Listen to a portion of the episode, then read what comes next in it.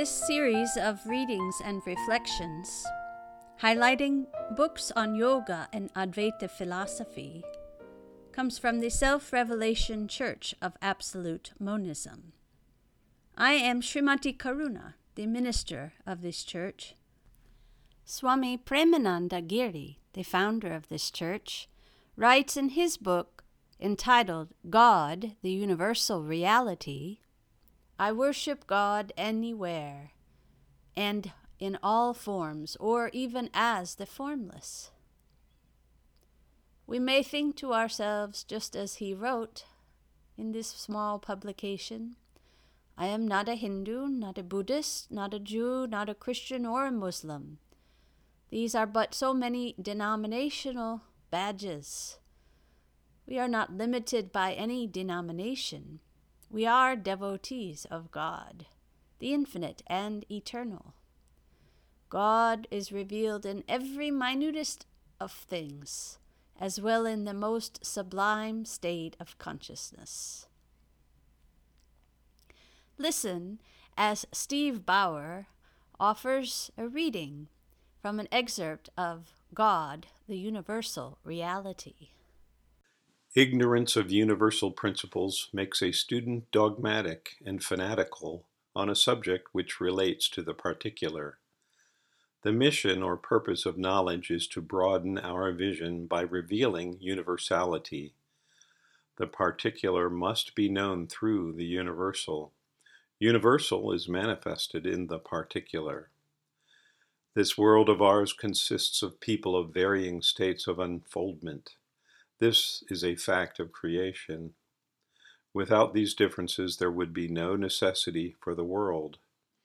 Our world is a meeting ground in which souls of all grades of development gather together for mutual assistance in their struggle to regain spiritual perfection. We must never lose sight of this objective of being helpful to others in our earthly life.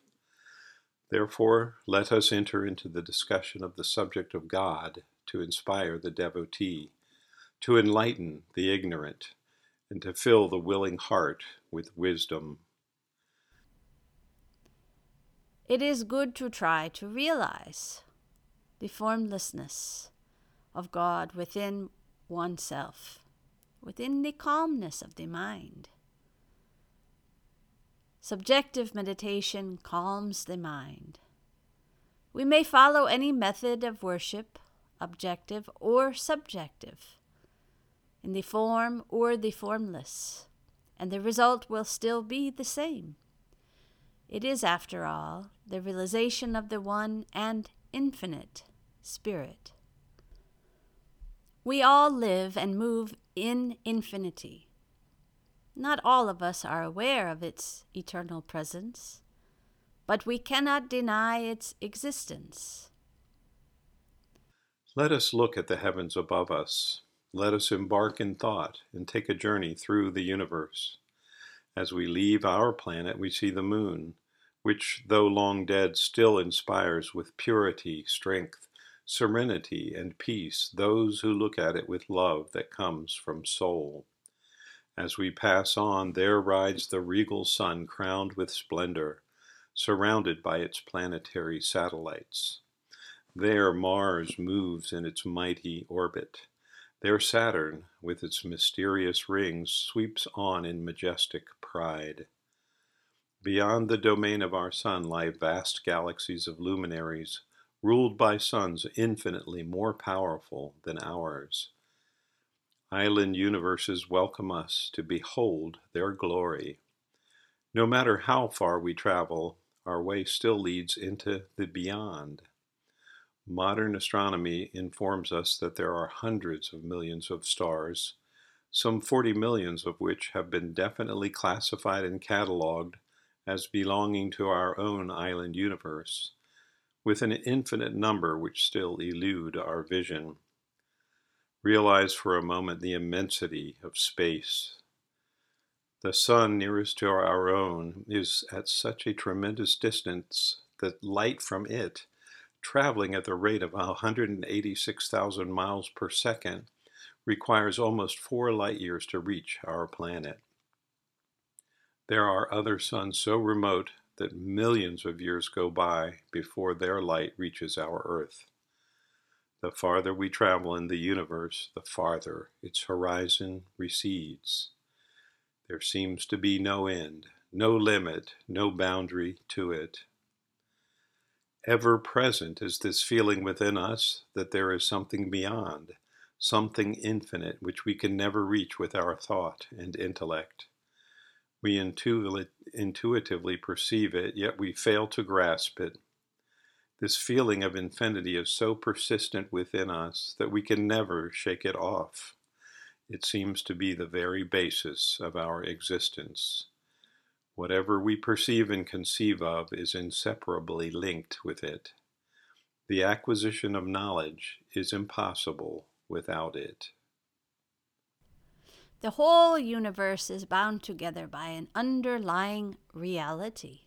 This reality permeates thee and me and all beings. All creation is united within this reality. We have but one soul. You and I understand one another, love one another, feel for one another, sympathize with one another, because we partake of that same reality the self, the soul. We are one in the self. We are different in body, but we are one in soul. And the purpose of our spirituality and spiritual life is to reveal our true nature, to reveal the ideal of our life, and to show and guide us on the way, following which that ideal may be realized. Our true nature is to love, to know, and to work. Our ideal is to realize the self. There is a verse in the Bhagavad Gita that goes as follows The bowl is Brahman, the offering is Brahman. It is going to Brahman, and in it the purpose of Brahman is being fulfilled. The value of this world and our life is to enable us to realize our spiritual perfection. If we analyze every action, we will realize that its motive force is to find peace. Why do we struggle for peace, immortality, and wisdom? Because they constitute our true nature, the self. In all action, we search for the self we long for God, yet we do not know it. This and all other publications of the Self Revelation Church of Absolute Monism are available through our website. I encourage your interest and pursuit of study, reading, and reflection.